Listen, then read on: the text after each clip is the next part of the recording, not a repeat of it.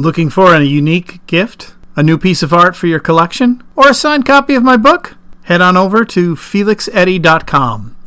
That's www.felixeddy.com. Thank you. Hi! This seems like a good place to sum up what's happened so far, so I'm going to try and do that. I'm going to summarize what was covered in my book, The Time Traveler's Resort and Museum, and I hope it helps. If it doesn't, well, sorry. Alice Anderson was a podcaster and a PhD student in astrophysics, born in the United Kingdom and currently studying at Cornell University in the United States. She returned to England to give a talk at an astronomy conference where Alice is supposed to speak about getting kids excited about podcasting and astronomy um, with her podcasting partner and former boyfriend, Malcolm Oliver. But on her first night back in England, Malcolm was murdered. Alice was questioned by police, who suspected her of being the killer. At this point, Alice was befriended by a strange man named Keith Quick, who says he was also questioned by the police and wants to help. Keith explains that the problem is that Alice is a time traveler, but doesn't know it yet.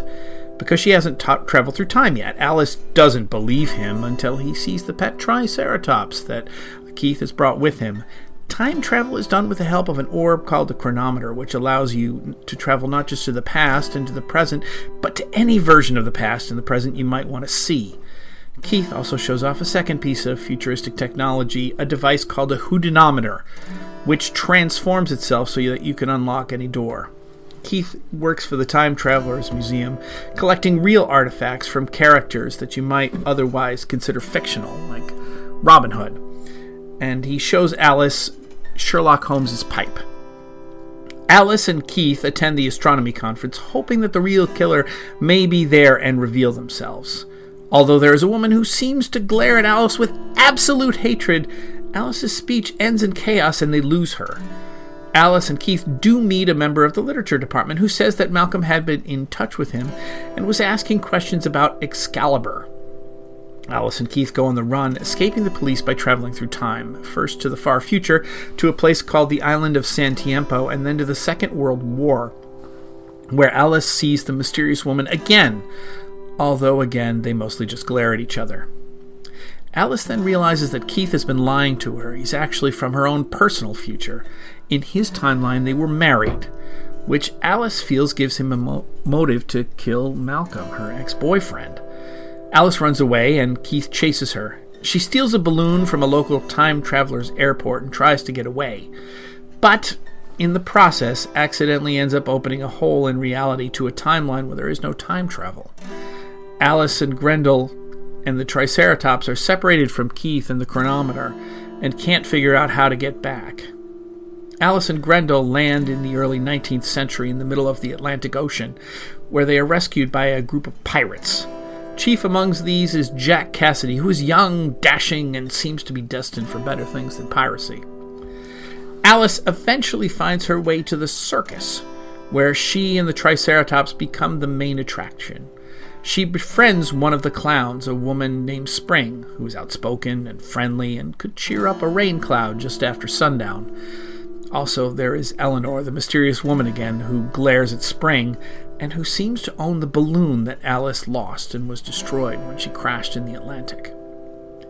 Alice begins working on figuring out how to travel through time. She eventually concludes that time travel would be possible if she could find three things a power source, a substance called liquid time, and a way off the ground.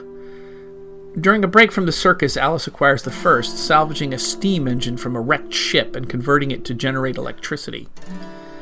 Alice is visited by Jack Cassidy, who has done some maturing. He's enrolled at college at Alice's suggestion. After talking to Jack, Alice concludes that, like her, Jack must also be a time traveler, although, again, he's a time traveler who hasn't actually traveled in time yet. Alice cracks open the houdinometer, the one piece of future technology that she has, and discovers that it has a small volume of liquid time inside of it. Alice decides to steal Eleanor's balloon and go back to the present, taking Spring and Jack with her. Eleanor confronts Alice just as she's about to steal the balloon and lets her know the reason she hates her. is that she was in love with Malcolm Oliver. But she has discovered that Jack Cassidy will one day be known as Professor Moriarty. He's almost certainly going to travel to the future, and when he gets there, he is the one who kills Malcolm in order to steal the object that Eleanor had left with Malcolm the broken hilt of Excalibur. Alice returns to the very recent past, leaving Jack Cassidy but taking Eleanor and Spring. They save Malcolm from an aging Jack Cassidy, who is now known as Professor Moriarty, but finds this a tad unsatisfying as it creates an alternate universe and Keith Quick is still missing. Jack Cassidy disappears into thin air in a way that shouldn't be possible. Alice reflects that she has loved three men one from the past, one from the present, and one from the future, and she has misjudged them all. In the last scene of the Time Traveler's Resort and Museum, we see Keith, having landed somewhere in the past, somewhere in a desert, staring up at a dragon. This podcast takes the action up from there.